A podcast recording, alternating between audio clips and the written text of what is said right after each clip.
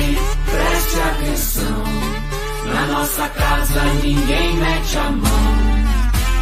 Pare, preste atenção. Na nossa casa ninguém mete a mão. Diga lá, você conhece o Guatelá? Vila Velha, o Lobo Guará. Os arenitos que já foi mar. Escarpa devoniana, paisagem incrível, verdades à tona. O ser humano ultrapassa limites e para o planeta uma arma aponta. Eu respeito a fauna, a flora, toda a sua história e por isso sou contra. O que deixaremos aos netos se vida e ar o dinheiro não compra? Pare, preste atenção.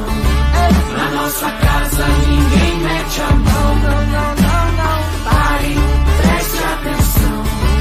Na nossa casa ninguém a mão. Esse chão ancestral mistura de vida e cura. E o homem bitolado lucrando na monocultura. Menos soja, menos veneno, o mundo é pequeno pra tanta gastura. Natureza milenar, abre a cabeça pra permacultura. Nossa escarpa, além de ser a única preservada do mundo, tem milhares de ecossistemas cheios de vida. Desde Tamanduá Bandeira a Jaguatirica, rios afluentes inocentes, terra de araucária. Tira a mão do nosso pulmão, não mate a mata. Pare, preste atenção. Preste atenção. Na nossa casa ninguém mete a mão. Ninguém mete a mão.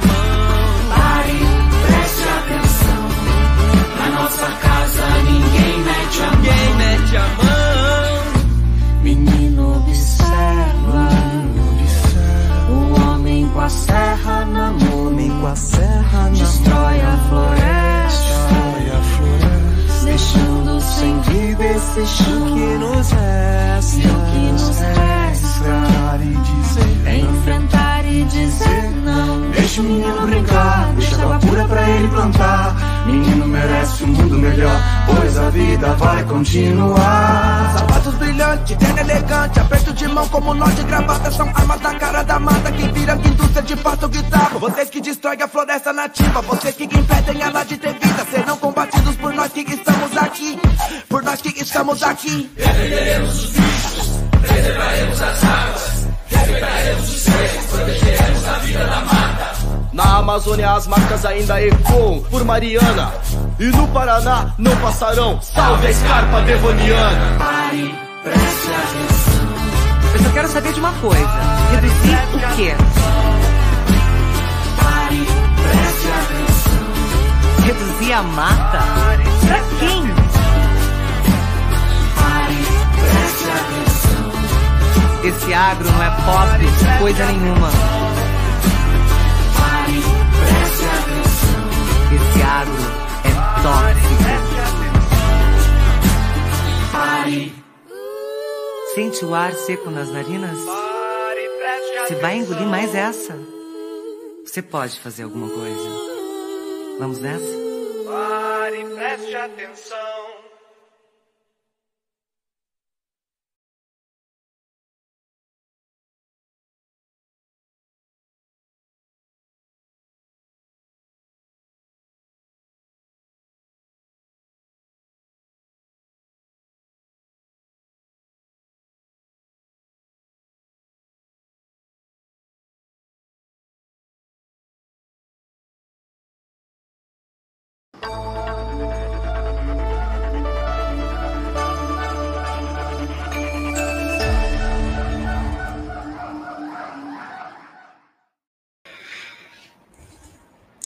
Olá, uma ótima noite a todos. Está no ar o programa Justiça e Conservação. Um alô especial aí aos ouvintes da 95 FM e a todos que nos acompanham aqui pelos canais do Observatório de Justiça e Conservação. Estamos com transmissão simultânea pela rádio e também pelo YouTube e Facebook do OJC. Inclusive, pelo, pelos nossos canais, você pode participar aqui do programa com imagens, né? Acompanhar aí a nossa carinha também, não só a nossa voz, e acompanhar também mandando as suas mensagens, os seus comentários, as suas perguntas aí sobre os temas abordados nesta edição.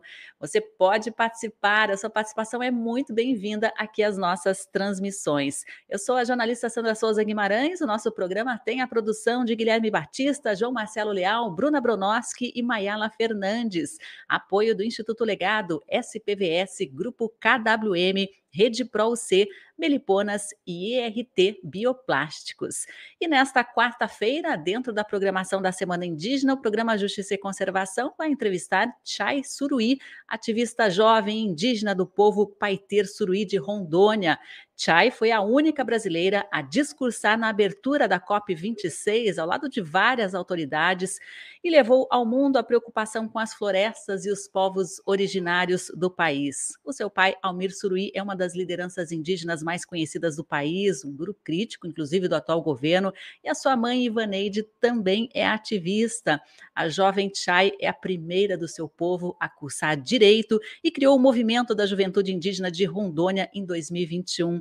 A organização, a organização já tem quase 2 mil membros. Nós vamos falar com a Chay sobre a luta pelos indígenas, pelos jovens, pela proteção da floresta e pela proteção de todos nós como humanidade. E hoje também temos a segunda parte da série de entrevistas com proprietários das reservas naturais do Patrimônio Natural RPPN. Hoje nós vamos até o Espírito Santo conhecer a RPPN Reserva Natural Reluz. A nossa convidada é Renata Bonfim, que atua como educadora socioambiental e preside o Instituto Ambiental Reluz, organização que gerencia a RPPN desde 2020. Esta série de entrevistas é uma parceria entre o Observatório de Justiça e Conservação e a Confederação Nacional das Reservas Particulares do Patrimônio Natural Toda semana você vai conhecer por aqui uma reserva natural diferente. Acompanhe então pela 95,7 FM, você que está na região de Curitiba, e para quem está fora ou preferir, acompanhe também pelo YouTube do Observatório de Justiça e Conservação ou pelo nosso Facebook. A gente está atento aqui aos comentários também. Vou dar as boas-vindas aí para o pessoal da RPPN Brasil. Ângelo Simão está com a gente aqui, Confederação Nacional de RPPNs e a PAV presente. A Dora de Souza Souza Mourão também está nos dando boa noite, da RPPN Campo Escoteiro Geraldo Hugo Nunes. Sejam todos muito bem-vindos. Eu vou chamar aqui já para a nossa transmissão. A Chay está a postos aí, Chay Suruí, estava em trânsito, né? Ou melhor, em voo. Me conte se você já está preparada. Ou então começamos pela RPPN. Bom dia, Chay. Seja muito bem-vinda. É uma honra para a gente tê-la aqui no nosso programa Justiça e Conservação. Bom dia, gente. Vocês me escutam bem? Tudo bem, vamos só ajustar aqui o seu áudio. Fez boa viagem? Estava indo de onde para onde, Chay? Se puder comentar aqui, se não for nada pessoal. Na verdade, eu ainda nem fui, né? Eu estou indo, estou voltando para minha casa, estou voltando para Rondônia. Estava né? aqui em São Paulo para um evento na PUC, que, né, ontem, no dia do, do índio, no dia dos povos, da luta dos povos indígenas, na verdade. É, essa semana é um dia de luta, né? Não é um dia de comemoração, o dia indígena, né, Chay? Queria que você falasse né, sobre a situação atual dos povos indígenas brasileiros. Então, Sandra, é, primeiramente, obrigada pelo convite, né, por estar Nós aqui. Nós que agradecemos. Com vocês. Uh, e a verdade é que a situação dos povos indígenas no Brasil é crítica, né? Eu acho que a gente nunca passou por tantos ataques como a gente vem passando atualmente. Em nenhum momento os povos indígenas foram tão atacados como estão sendo agora, inclusive por via né, do legislativo, com PLs como PL 191, PL 490, que querem acabar com a demarcação dos nossos territórios, né, que querem permitir mineração dentro dos nossos territórios. E o que a gente está vendo também é que no Brasil a gente está passando. Uh, os direitos humanos estão sendo feridos no Brasil.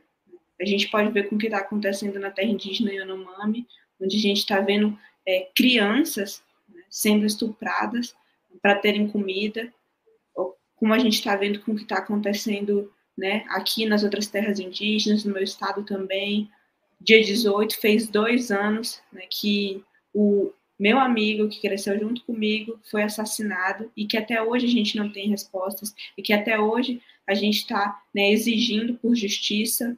A gente está vendo o que está acontecendo em várias outras terras indígenas que estão sendo invadidas, que, né, que estão sendo afetadas pelo garimpo, como as próprias mulheres Munduruku, que já falaram que devido à contaminação pelo mercúrio, não vão ter mais filhos.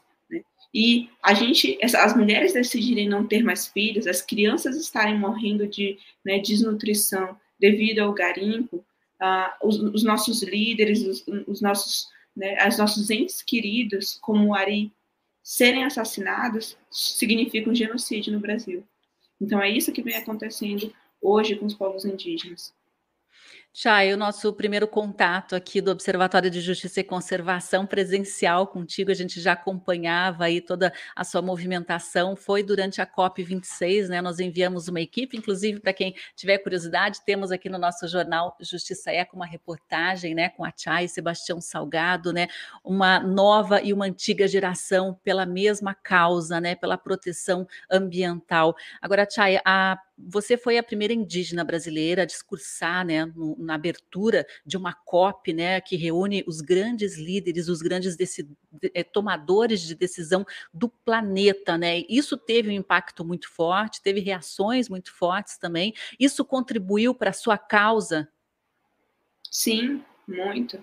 Né? Contribuiu demais com não, acho que não só com a minha causa, mas também né, pelos outros povos que, que eu que eu estou tentando representar, que, a, a, que, que a gente trabalha junto com, a, com as nossas organizações, com a Canidé com as outras organizações, porque a gente está conseguindo levar para o restante do mundo o que está acontecendo aqui no Brasil. A gente está conseguindo levar para outros lugares e denunciar a verdadeira realidade do que está acontecendo dentro das terras indígenas. Então, isso é muito importante. E a gente está, mais do que isso, né, falando da importância da luta dos povos indígenas para se manter uma floresta em pé e da importância né, da nossa Amazônia, da importância da nossa floresta, não só a nível local, não só para os povos indígenas, mas a um nível global mesmo, para o mundo. E o seu discurso teve muita força, né? Essa necessidade de se ouvir a natureza, os ventos, os rios, as árvores, né? Um conhecimento ancestral que foi passado para você pelo seu pai e pelos pais do seu pai para ele, né? E houve um chamado muito grande de todos os povos originários brasileiros, e a gente tem percebido isso em mobilizações cada vez maiores, né? Tivemos o Ato pela Terra, o acampamento Terra Livre, né? Como que você se sente nesse momento em que os povos originários, os povos indígenas e outros movimentos sociais também estão se unindo, estão se fortalecendo? Eu acho que essa era a única saída que a gente tinha, né? Era, era realmente se unir nesse momento, né, para mudar o curso do que tá, vem acontecendo aqui, né? Para dizer não a todos esses projetos de destruição, né, para dizer não ao genocídio indígena. Então, como você falou, agora em abril, a gente, do dia 4 a 14, a gente teve o acampamento Terra Livre, que foi um dos maiores da história. A gente colocou 8 mil indígenas lá em Brasília, né, para e para mais né, do que protestar contra o que está acontecendo, para se articular como um movimento indígena também. Né? O tema do acampamento desse ano era demarcar territórios e aldear a política, porque a gente, além disso, está entendendo né, a importância da gente se articular nesse ano tão importante, que é esse ano eleitoral, né, de fortalecer candidaturas indígenas, de mais do que isso, né, fazer cartas de compromisso e exigir daqueles que não são pré-candidatos indígenas, mas que né, é, são que têm algum tipo de empatia pela causa, se comprometam de fato né, com o meio ambiente, se comprometam de fato com os direitos dos povos indígenas, com direitos humanos, então, a gente está fazendo essa construção né, de, de um mundo melhor mesmo, é o que a gente está buscando para todo mundo, né, não só para os povos indígenas. Tanto que lá no acampamento Terra Livre a gente estava com uma parceria com o próprio MST, né, que era quem estava uh, nos ajudando com a questão da alimentação é, né, sobre projetos de lei que estão em andamento no Congresso, né? São, é um conjunto de projetos de lei que, que, que representam muitas gigantescas ameaças que já abriram portas né, para muita destruição nos territórios indígenas, né? Inclusive, os próprios indígenas é, chamam, né, apelidaram esse conjunto de projeto de lei de pacote da destruição, e vocês estão indo até instâncias superiores, né, até o Supremo Tribunal Federal, para tentar barrar, inclusive, projetos que são totalmente inconstitucionais, que ferem direitos já garantidos pela legislação ambiental, pelos direitos humanos, pela Constituição Federal, né, Chay? Sim. É, Sandro, o que a gente está vendo principalmente aqui não é só um ataque ao, ao, direito dos povos indígenas com esses projetos de lei, mas é um ataque ao meio ambiente também. Né? Como, por exemplo, a gente tem uh, o, o, licenciamento ambiental que está para ser votado aqui no Senado, né? que vai acabar não só com os territórios indígenas, mas com todas as unidades de conservação que a gente né, tem aqui, com a floresta que a gente tem em pé aqui no Brasil. E aí a gente está fazendo, sim, esse tipo de articulação né, por via judicial também, né, como, por exemplo, durante a pandemia a gente entrou com a DPF 709, em Rondônia também, né, a nível local, aqui na, na nossa organização, né, a Assembleia Legislativa e o governador do estado proporam um, uma lei que ia acabar com duas unidades de conservação. A gente entrou com um pedido de inconstitucionalidade e conseguiu reaver essas duas unidades de conservação. E além disso, a gente está né, é, durante esse ETL, por exemplo, a gente foi no STF, conversou com os ministros, eu tive, né, a, eu tive essa oportunidade de ir lá conversar com o Gilmar Mendes, né, falar sobre o, o marco temporal. Além disso, a gente fez agendas, né, no nosso Senado, né, estamos conversando com pessoas na Câmara também, para que esses projetos não passem, porque, na verdade, o que a gente está vendo é que não só há um ataque né, por parte do governo federal, mas também por parte de todo o Congresso, né? Porque todos esses projetos de lei que estão indo né, para a Câmara, eles passam.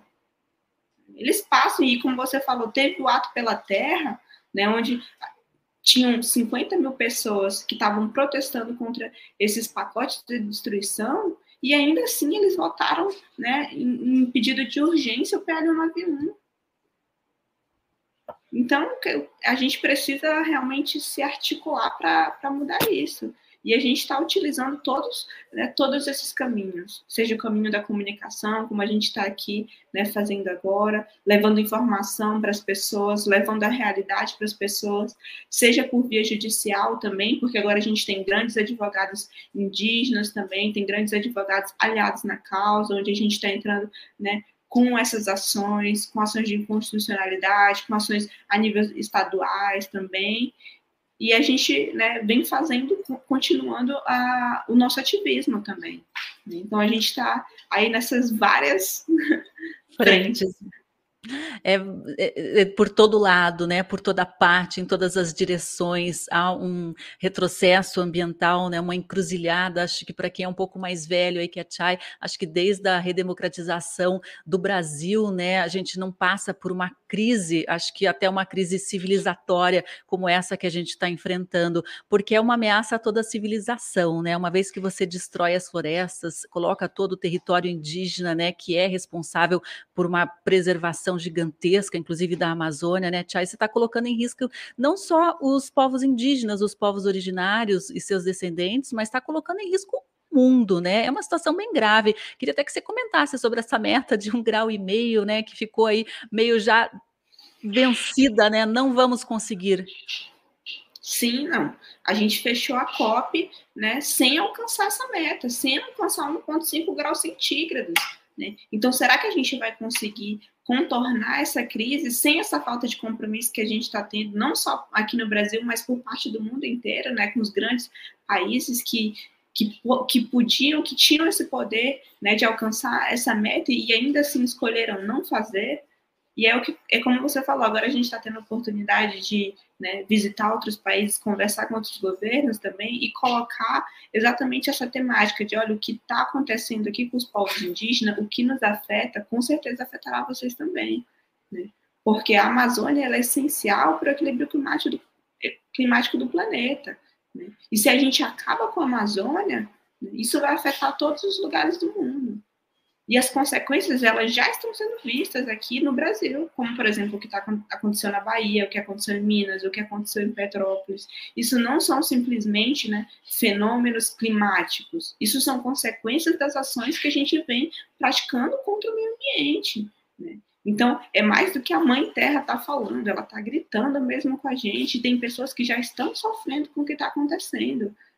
Então, a gente precisa né, pensar em metas cada vez mais uh, maiores, né, metas mais ambiciosas sempre, que é isso que é previsto no Acordo de Paris, inclusive, do qual o Brasil né, tentou dar o que a gente chama a chamada pedalada, pedalada. climática, né, mudando, querendo mudar a nossa meta, né, é, para conseguir é, emitir mais uh, gases de efeito estufa, e que a gente está vendo é, e, e, falando nos outros países é exatamente isso. Vocês também têm que se comprometer com isso. Não basta só ficar falando né, do Brasil né, e, e, entender também uh, qual que é o papel deles nisso, né? Porque, por exemplo, a gente vai falar da terra indígena Uruauau e só numa pequena parte da terra, em cima, né, aqui em cima da terra, uma, só nessa parte, sem contar o resto né, da terra inteira, tem mais de 6 mil cabeças de gado.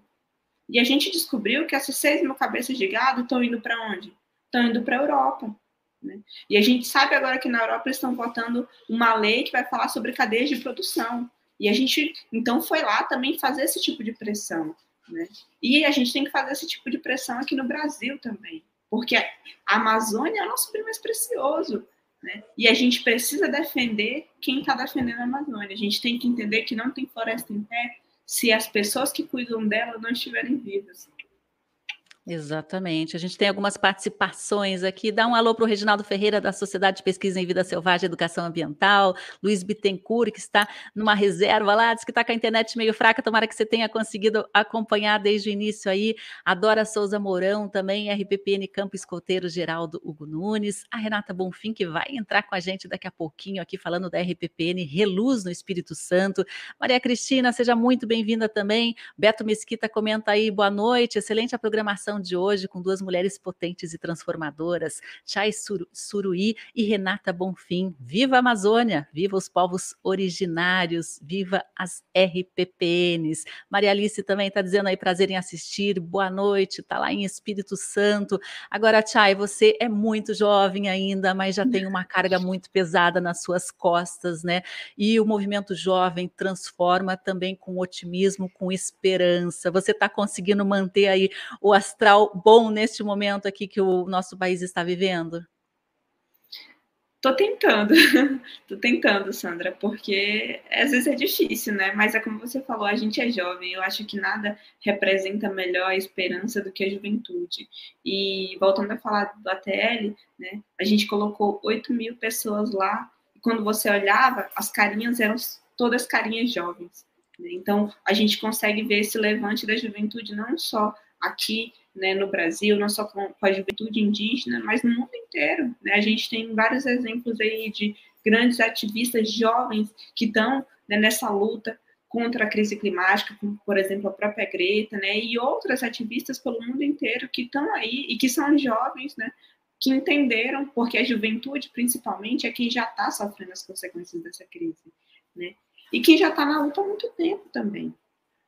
E também pela questão de uma perspectiva de um futuro bom, né? Um futuro verde, um futuro saudável, né? Eu acho que isso que deve mais assustar aí as, as gerações mais jovens, né? Pensar no futuro, o que vai ser, né? Se já estamos vivendo agora os efeitos das mudanças climáticas aceleradas, né? O que vai ser aí quando vocês forem adultos, um pouco mais velhos, né? O momento é agora, porque as gerações anteriores falharam e falharam feio, né? Vamos ter que dar uma boa virada, 180 graus aí neste momento em todo o planeta, né, Chay? Queria que você deixasse mensagens aí sobre a luta, a causa e por que todos devemos nos preocupar, né, de norte a sul do país, de leste a oeste do mundo, né, com a causa indígena, a bandeira que vocês levantam neste momento e gritam, né, nos, nas mobilizações gigantescas que vocês têm conseguido organizar. Então, eu acho que a mensagem é exatamente uma mensagem de esperança mesmo, né? Eu, eu, que eu tô pensando, venho pensando muito nisso, venho trazendo muita realidade, denunciando muito, mas a, a partir né, desses tempos eu, eu venho querendo fechar sempre a, as minhas falas com muita esperança, né, com dizendo que a gente consegue sim reverter essa crise e, e mais do que reflorestar mentes, a gente tem que reflorestar o coração das pessoas mesmo. E, e que a gente consiga entender o Brasil e o mundo a importância dos nossos povos originários. Né? E a importância da luta que a gente vem, vem travando. Hoje, se a gente pega qualquer mapa né, satelital para ver aonde ainda existe floresta, é onde é a presença dos povos indígenas. Então, existe floresta em pé onde é um território indígena, seja ele demarcado ou não. E por isso a importância da gente demarcar os territórios indígenas, e por isso a importância também né, da gente pensar em um, em um Brasil onde os povos indígenas né, façam parte dele mesmo, né, onde a gente consiga, por exemplo, nessas eleições, votar em candidatos indígenas, né, para a gente transformar o nosso Congresso, para a gente transformar o nosso Brasil mesmo. Entender que quando a gente fala que está lutando aqui, eu não estou lutando só por mim, não estou lutando só pelo meu povo, né, mas a gente está lutando por uma vida melhor para todo mundo.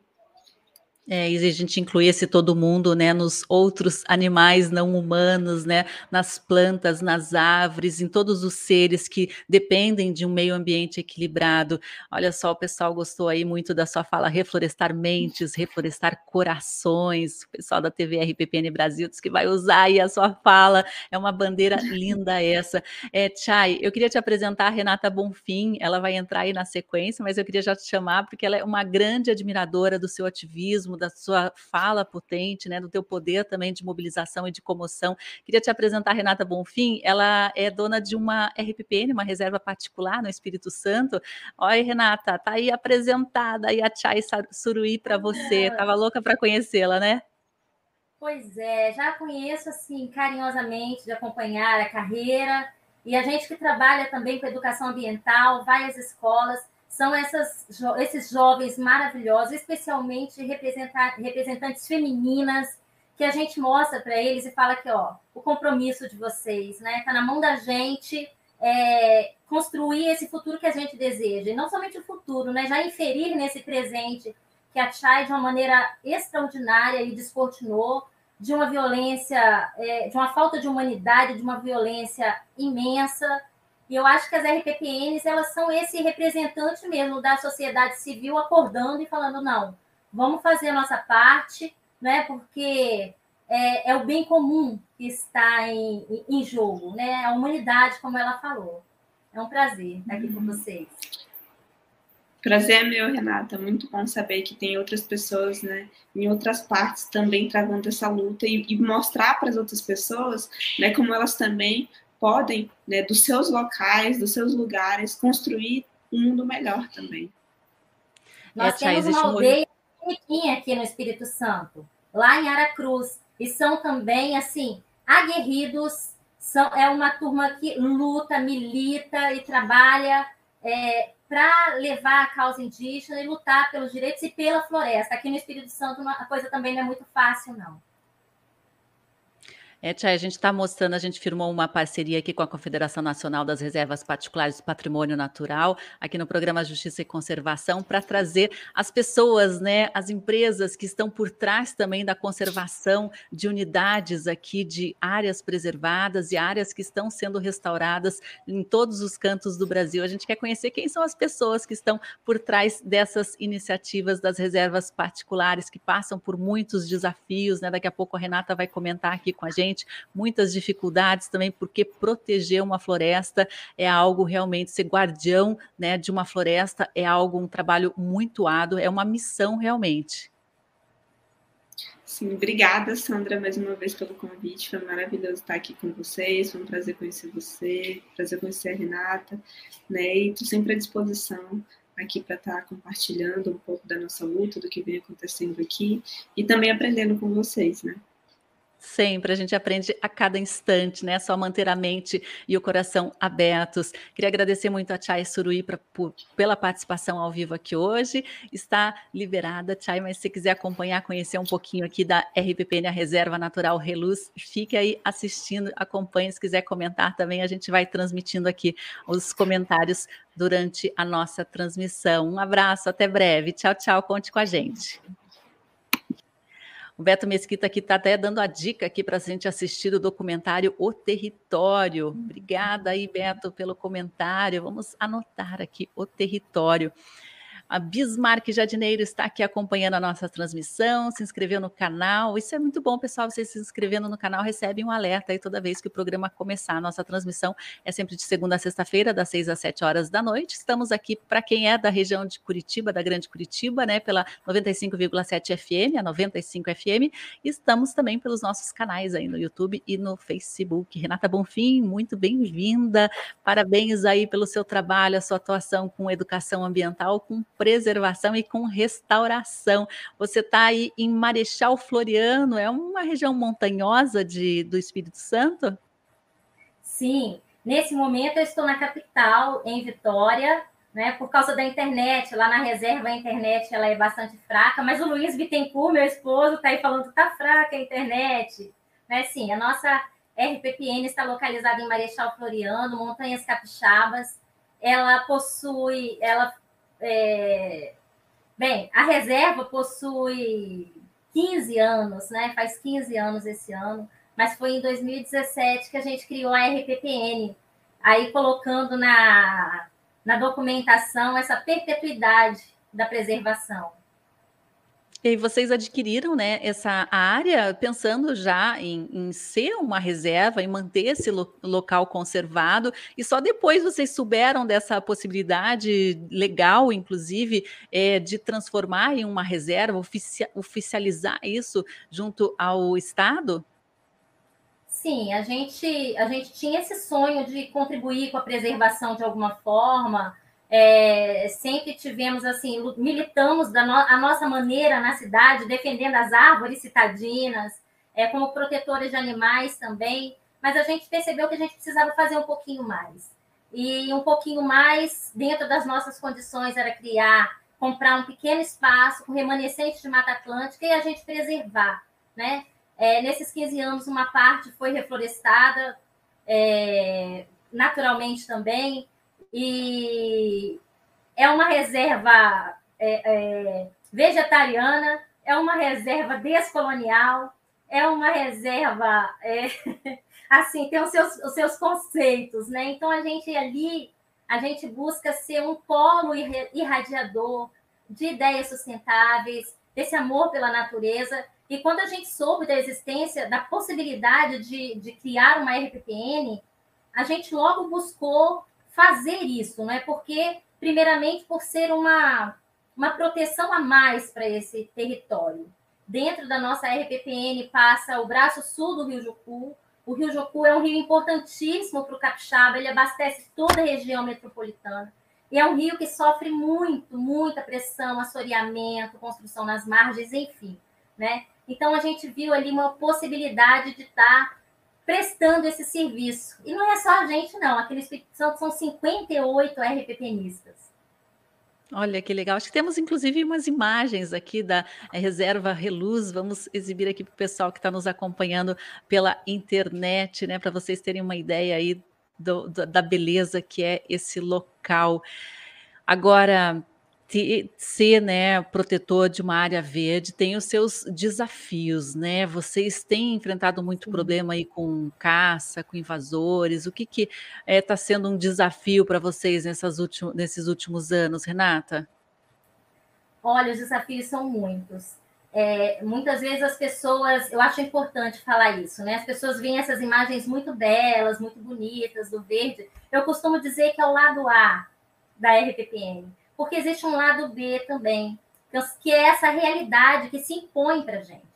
Eu não tinha em mente me tornar uma ativista do meio ambiente, uma coisa, eu queria preservar, mas a situação nos levou a ou a gente fechava os olhos ou a gente se inseria na luta, na militância, né? Então, assim, é, a questão do caçador, ela, nós acabamos de fazer uma pesquisa, Sandra, com RPTnistas, é, tem mais de uma semana que a pesquisa está rolando e já temos 34 respostas. 97% dos RPPnistas atestam a presença de caçadores na floresta. Né? Alguns dizem, o, o restante, esse, esse pequeno, essa pequena parcela, quase né, pequena em relação à maior, diz que não sabe. Mas, assim, a presença do caçador, ela é, ela é uma coisa horrorosa, porque é, tira, né? Tira da gente a segurança. E segurança é uma coisa que a gente já... Por isso também a necessidade da gente estar tá buscando sempre essas parcerias com o poder público, com o entorno. O entorno, muitas vezes, faz vista grossa para essas práticas, que são práticas que durante muito tempo foram vistas como naturais. Se prender passarinho e comercializar, se comercializar os animais silvestres é, até para restaurante. Uma denúncia nossa levou a Polícia Ambiental a desmantelar uma quadrilha que estava vendendo carne de caça para restaurantes. E se nós chegamos a sofrer represálias por causa disso. Então, é uma luta que depois que a gente entra, a gente não sai mais, né? Então se torna missão, se torna é, significado do viver, e eu acho que é isso para mim e para vários outros RPPnistas. Então, esse particular, ele é particular do patrimônio natural, né? Muitas pessoas às vezes pensam assim, puxa, que coisa mais elitista, não é? Cria uma reserva, tem uma reserva particular, mas esse romantismo todo, embora haja suas belezas e suas alegrias, né? ela, ela tem também o seu lado de realidade. A gestão oferece muitos desafios, o apoio é quase inexistente e o compromisso é muito grande, porque a gente se torna guardião dessa área. É, Renata, e não é como ter um sítio, né? Você ser responsável, é, gerir uma unidade de conservação, não é como ter um sítio, não, né? Queria que você falasse não, sobre essas diferenças sim. aí. Sim. Bem, o sitiante, existem muitos sitiantes que têm esse desejo de preservar e preservam, e que têm dentro das suas áreas, né, aí das suas, das suas terras, áreas muito de grande interesse para preservação, rios, cachoeiras, matas, mas é, quando se cria uma RPPN, nós estamos sujeitos à legislação, assim como qualquer outra pessoa. A RPPN ela é uma reserva de proteção integral. Então, a gente ali trabalha com preservação. Nós não tiramos da RPPN, é, é, é, por exemplo, trabalhos que gerem renda.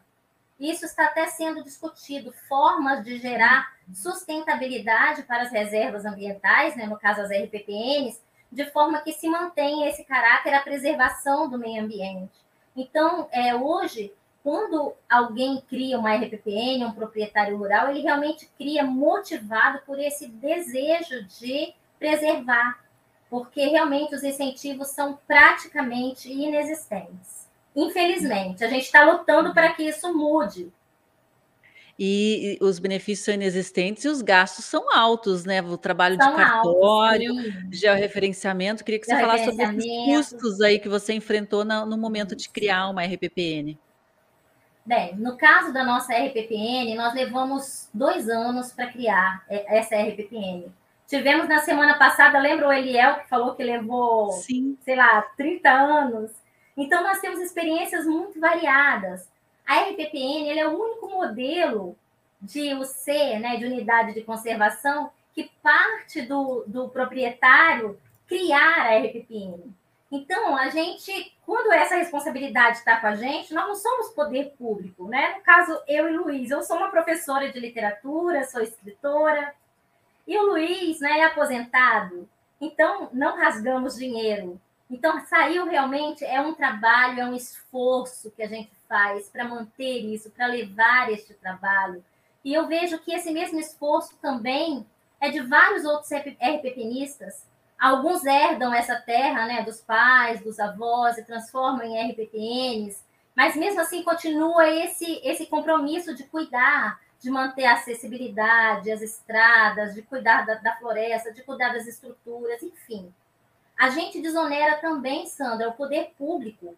Eu acho que o poder público precisa olhar a RPPN com mais atenção, porque o RPPnista ele, ele transforma a sua área em reserva perpetuamente e ele exerce ali uma gestão, mas não é uma gestão de acordo com a cabeça dele, né? Ele faz um plano de manejo, ele segue esse plano de manejo, ele está sujeito às leis. Então, a gente é preciso também se respeitar a Constituição, porque se, se, se a, a sociedade civil né, começa a fazer a sua parte, começa a se envolver, né? No caso, as RPPN já tem 30 anos, é necessário que haja também essa contrapartida do poder público. Então, a gente tenta explicar isso e cada vez mais a gente vai buscando é, esses, esse apoio. Uma não foi muito atuação... fácil, não. Levou um tempo e um, é. e um curso fazer. A Bárbara Moreto Fim está dando boa noite aqui a todos. Boa noite, Bárbara. Seja muito bem-vinda. Ela conta aí que veio para ouvir a Reserva Reluz, mas também amou ouvir a Chai. Muito lindo ver os jovens se comprometendo a mudar o mundo. Beto Mesquita diz aí, as RPPN são excelentes exemplos de cidadania e responsabilidade socioambiental.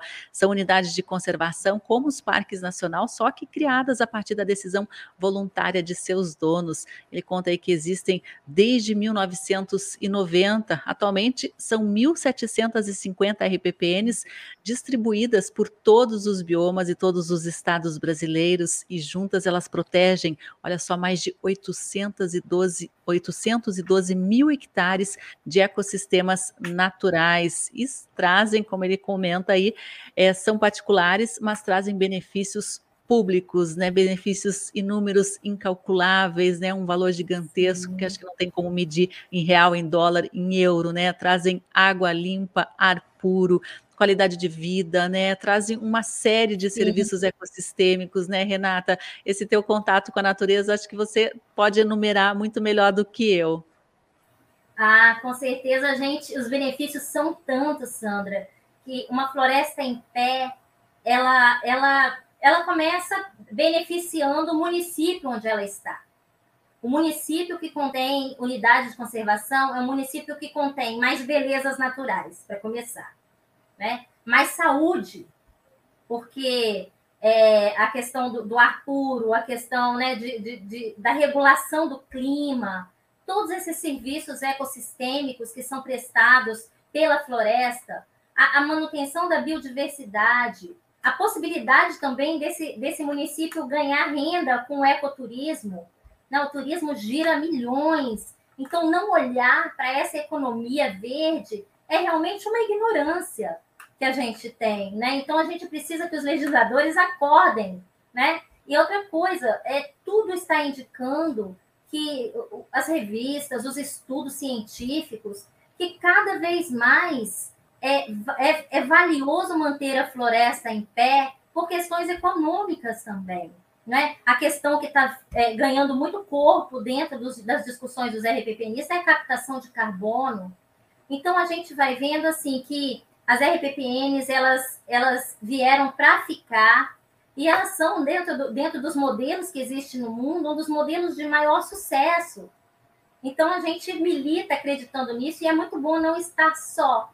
Então, quando eu deixei de ser uma reserva isolada e passei a ser uma RPPN, eu passei a me integrar a um grupo. E a nossa luta se tornou coletiva. Assim como a Chay falou, né, que os, os indígenas estão, os povos estão se reunindo e se fortalecendo. Então, eu acho que a gente precisa reunir os RPPnistas, não apenas os RPPnistas, mas também os gestores de áreas naturais que não são RPPN, junto com os povos indígenas. Então, se nós que temos essa, essa visão e esse entendimento, a gente não unir forças, realmente vai ser muito difícil, porque é, o poder, né? A gente tem aí um governo que tem provado ser anti-meio ambiente e que, e que se a gente for esperar que o, que o governo faça o papel que deveria fazer, é, o prejuízo vai ser maior. Olha o que eu percebo hoje. Meu telefone às vezes toca várias vezes durante o dia as pessoas denunciando desmatamento na, lá nas montanhas. Tá demais o desmatamento das montanhas. É uma tendência as pessoas quererem morar no meio da mata. Só que elas vão lá para cima, né? Vão lá para as montanhas e elas querem levar a cidade. Então, eu acho que, assim como você falou na conversa anterior, é, é uma questão realmente da gente pensar uma nova forma, uma, um novo modelo de coexistência com a natureza, um novo modelo social e ecológico, porque esse pensamento né, não é um pensamento que vai nos levar muito longe, só causa destruição e prejuízo. E o IPCC está aí para mostrar para a gente, né? Os estudos, é. que a situação não está fácil. O desmatamento segue avançando, a destruição segue avançando. Isso que a Renata Bonfim falou, né, de levar a cidade para a floresta, para o campo, é muito importante que as pessoas ainda tenham essa visão, né, que para morar bem é preciso uma mansão, uma estrutura gigantesca, né, e constroem verdadeiros mausoléus que vão ficar. A piscina. É, vão, vão ficar para a eternidade, né? A tendência é virar em ruínas, né? Só que o desmatamento, Sim. a destruição já foi feita, porque daí a pessoa morre e vai deixar aquele caixotão de concreto lá no meio do mato, né? Para que isso? Vamos rever. Não é só isso, Nossa. não, Sandra. Sabe o que, que é? Desgosta. Nós observamos uma tendência. A pessoa compra uma área natural e ela constrói, faz lá o paraísinho, né? Só que ela tira aquela área natural, você pode dar a, a piscina mais linda, a quadra mais linda, porque aquele encanto se quebra. E a pessoa vende.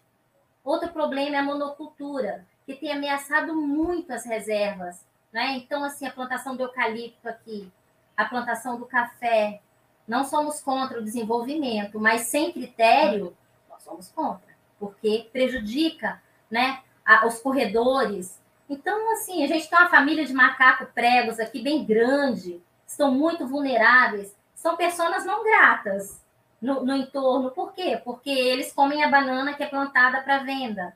Porque eles quebram as telhas das casas, que eles acham muito divertido, sabe? A diversão do macaco. Acho que tem umas imagens aqui dos macaquinhos lá da reserva também. Acho que tá. Ah, é, Vamos ver se a gente consegue exibir. Olha só que família linda, né? Devem ser bem arteiros, mas é justamente eles isso. Eles estão ilhados, né? Eles estão ilhados.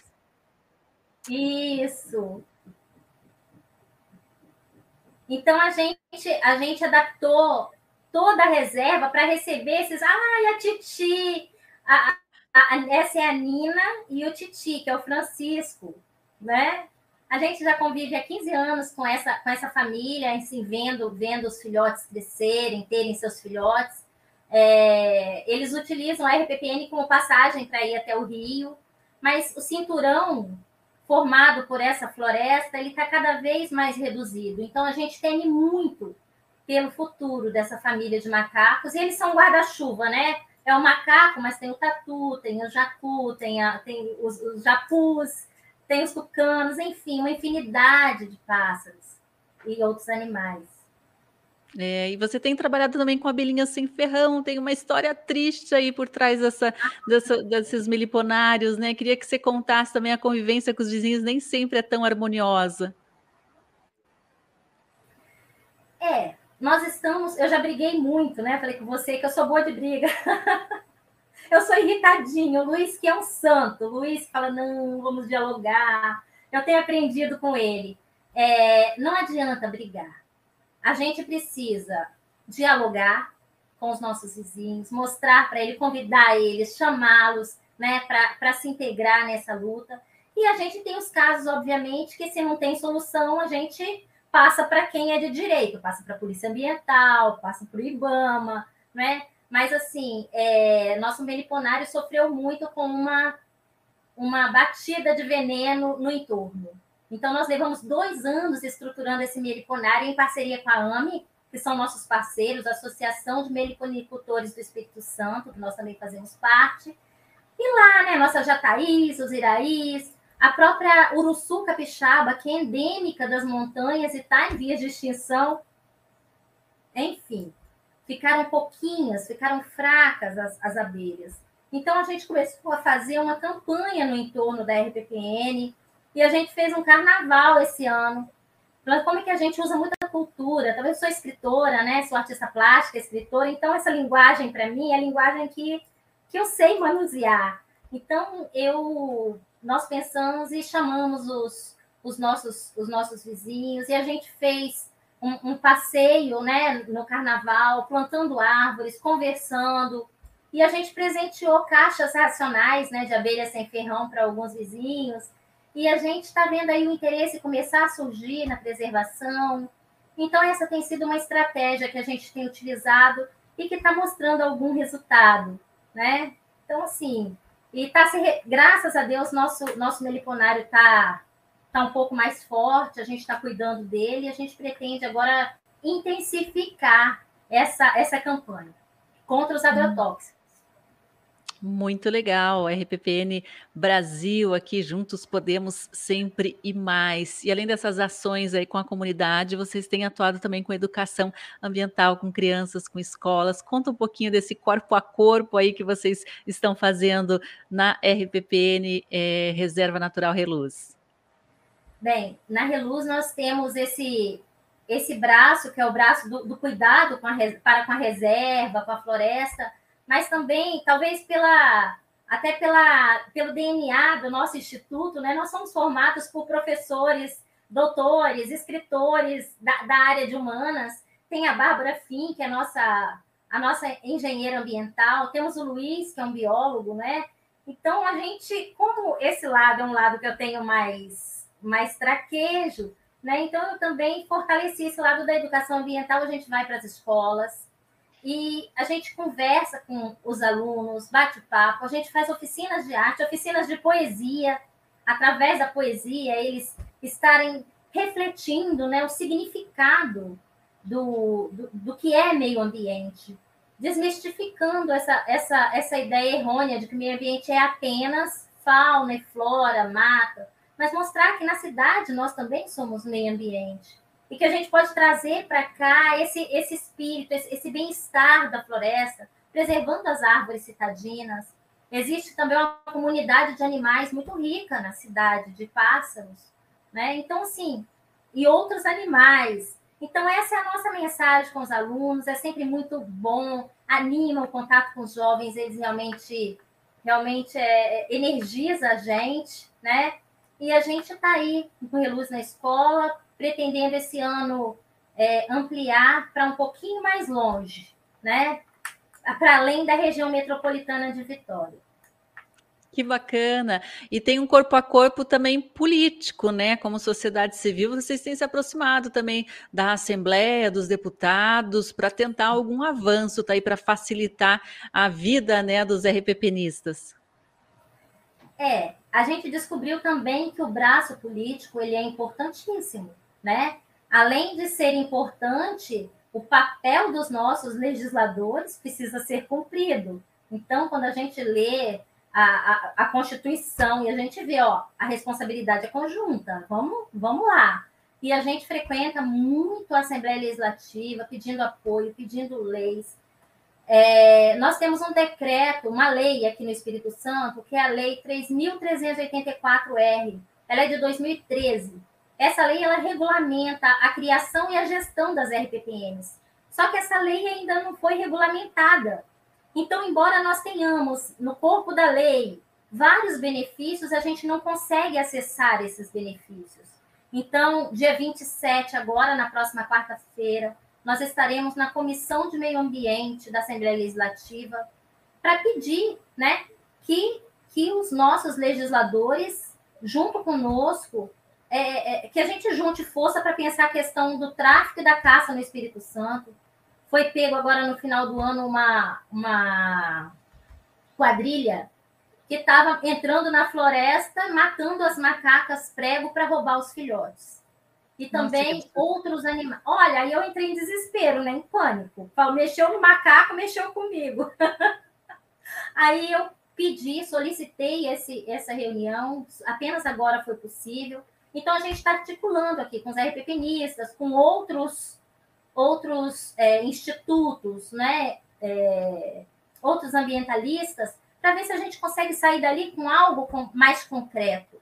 E uma coisa observável é que isso foi na região norte, é a região que menos tem RPPNs, embora tenha uma, uma rebio, né, que é a rebio de Soretama.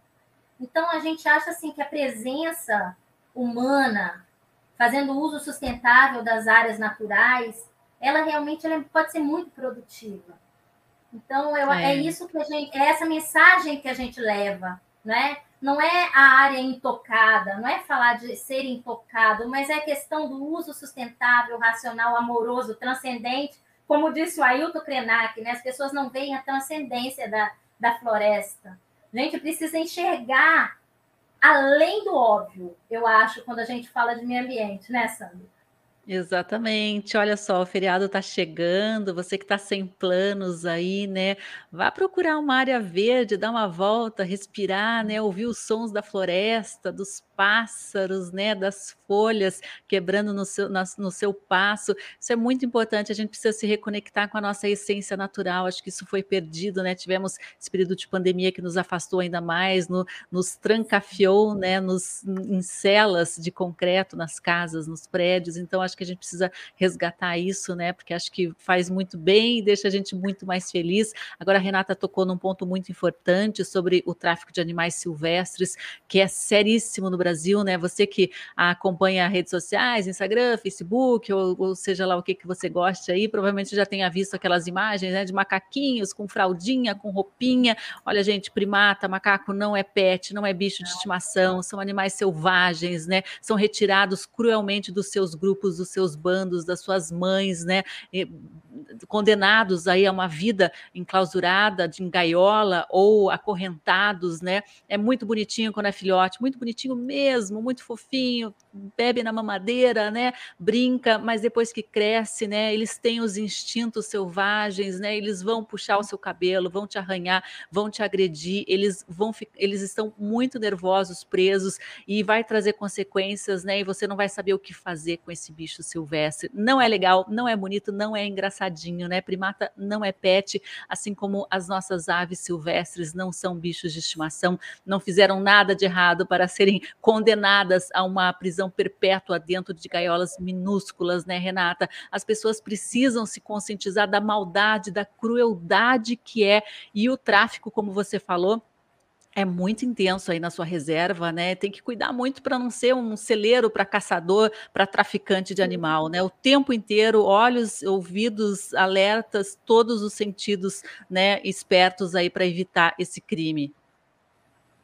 Isso. E dentro desse, desse, desse esquema, é, nesse, nesse, nessa pesquisa que eu fiz com os RPPnistas, a gente vê que os vestígios do caçador são vários, né? mas o que mais aparece em primeiro lugar são os tiros na floresta.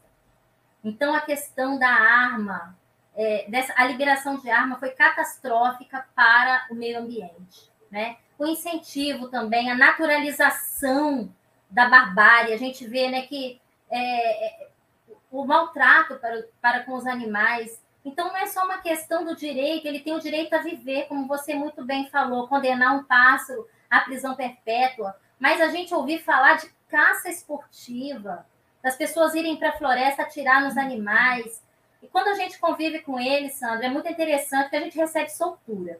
A última soltura que o Cetas ah. Ibama fez na nossa RPPN, nós observamos que eles levaram os passarinhos dentro de uma gaiola, eles ficaram lá, né, ambientando para se acalmarem até o momento da soltura. E quando a gente soltou, ficaram três passarinhos dentro da gaiola. A gente batia assim do ladinho da gaiola, vai menino, boa, vai para a liberdade. Não tinha o que fizesse esse passarinho sair da gaiola. Então, o que nós fizemos? Nós colocamos essa gaiola no meio de umas plantas, assim, né? Deixamos ele lá quietinho, com as janelinhas e, as, e a portinha da, da, da gaiola aberta. E a gente ficou observando, até filmei, e ali refletindo. É, esse animal também pô, tem medo, esse animal ele, ele tem sentimento. Então a gente começa a observar trauma, né? trauma. Aí ele começou a ir na portinha lá, ia na janelinha, ficava até o momento em que foi e voou, né? Então a gente assim é, é preciso muito um exercício de empatia do ser humano também, para ele aceitar os da sua espécie, mas ver que não, é só a gente que está aqui nesse planeta, várias outras, é que somos todos interdependentes, né? Até a miudinha da abelhinha, desse tamanhinho assim, se ela se for, a gente está né? A gente está complicada, a nossa vida está complicada. Mas lutar pelo direito deles de existir, é por isso que a gente não faz churrasco lá, nós somos, a gente é uma, uma RPPN vegetariana, descolonial, feminista. Então, quem vai para lá já vai sabendo, né? Que vai passar muito bem comendo aquele Olha. repolhinho refogado, mas não carne, não. Ali, ali é um lugar para a gente sentar, respirar, olhar a natureza livre. E, e isso não, não tem preço, né? Isso é um aprendizado para a vida. É, isso que a Renata falou é muito importante, né? A gente aprende no automático aí a consumir os alimentos e não sabe o que está por trás, né? O sofrimento animal, né? A, a também, a tristeza, a dor, né? Então, acho que é um momentinho também da gente parar aí. Ó, aproveite o preço altíssimo da carne, da proteína animal e vai experimentando aí opções vegetarianas. Eu tenho certeza que o teu paladar se acostuma rapidinho e se não conseguir cortar totalmente, reduza, né? Vai pelo lado financeiro, vai, vai que tá muito cara a carne, gente. Gente, o bacalhau aí, 150 reais o quilo, não compensa não. Troca, faz uma torta vegetariana deliciosa Boa. aí nessa Páscoa, né? Deixa os animaizinhos viverem, né? A ciência já comprovou que eles sentem amor, sentem dor, sentem pavor, né? Sentem, se apaixonam, né? Tem todos os tipos de sentimento que nós animais humanos temos também, né? Inclusive o terror da morte. Então vamos aliviar um pouquinho o lado deles aí, né? Que eles não são coisas, são seres sencientes. Maria Cristina está com a gente aqui dizendo excelentes apresentações, ricas em informações da natureza e como comoventes. Luiz Bittencourt, fala do Reluz na Estrada. Renata, esquecemos do Reluz na Estrada? Pois é, vou falar rapidinho do Reluz na Estrada, então. Olha, gente, tantos animais atropelados, tantos animais atropelados. A responsabilidade, quando se, se assume um volante, é muito grande. Além da vida dos animais, das pessoas também, né? Então, o Reluz na Estrada, ele nasce assim. A gente fez uma parceria com a PRF, Espírito Santo, e a gente vai junto com eles para as abordagens. Enquanto eles fazem educação para o trânsito vinculado para as pessoas, a gente lembra eles que, epa, outros seres também utilizam as rodovias, principalmente no estado como o nosso, que é cortado por várias áreas naturais, inclusive a estrada corta uma, uma reserva biológica de Soretama.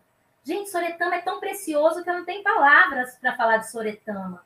Ali tem animais que estão em vias de extinções, tem onça, tem anta, grandes mamíferos, e que são atropelados. Então, esse, esse nosso projeto, ele também distribui livros, porque eu sou escritora, então eu, eu, eu faço, eu acredito que o livro ele é um instrumento incrível de educação ambiental, de sensibilização. Então, a gente distribui livros, às vezes aquela pessoa que está muito chateada de ser parada no trânsito, sabe? Para abordagem, é a última a sair da abordagem. Então, esse é o nosso Reluz na Estrada. Muito legal, né? Queria dar um alô aqui para a Maria Cristina, né? Chamando aí a Confederação Nacional das RPPNs e também a Associação de RPPN e outras reservas privadas de Minas Gerais, né? Ponto focal no Brasil na Comissão Mundial de Áreas Protegidas. Está dando parabéns aqui para a jornalista Sandra, no caso sou eu, muito obrigada. E dos palestrantes Renata Bonfim e Chay Suruí. Obrigada, Maria Cristina. Está dizendo aí excelentes apresentações.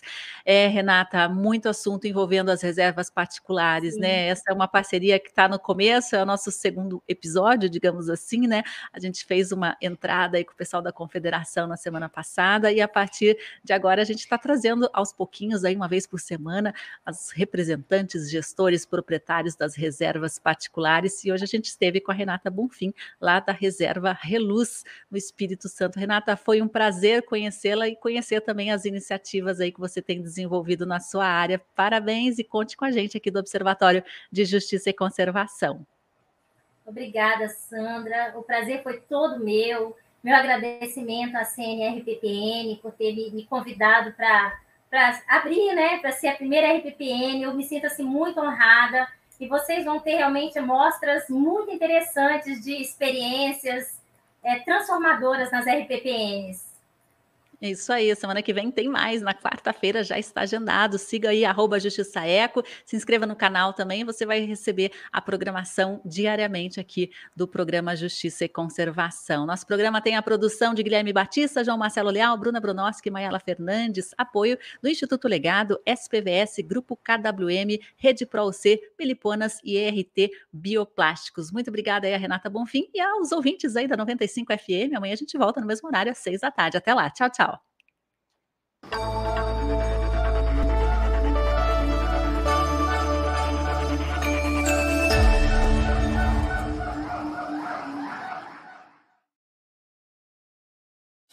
Pare, preste atenção. Na nossa casa ninguém mete a mão. Pare, preste atenção. Na nossa casa ninguém mete a mão. Diga lá, você conhece o Guatelá? Vila Velha, o Lobo Guará. Os arenitos desenhados pelo vento, o cerrado que já foi mar. Escarpa devoniana, paisagem incrível, verdades à tona. O ser humano ultrapassa limites e para o planeta uma arma aponta. Eu respeito a fauna, a flora, toda a sua história e por isso sou contra. O que deixaremos aos netos de vida e ar o dinheiro não compra. Pare, preste atenção. Na nossa casa ninguém mete a mão. Pare, preste atenção. Na nossa casa ninguém mete a mão.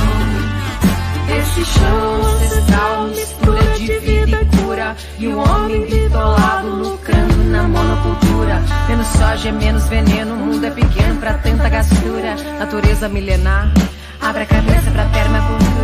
Nossa escarpa, além de ser a única preservada do mundo, tem milhares de ecossistemas cheios de vida. Desde Tamanduá Bandeira a Jaguatirica. Rios afluentes e nascentes, terra de araucária. Tira a mão do nosso pulmão, não mate a mata. Pare, preste atenção. Preste atenção. Na nossa casa ninguém mete a mão. Ninguém mete a mão. Pare, preste atenção. Na nossa casa ninguém mete a mão. Ninguém mete a mão.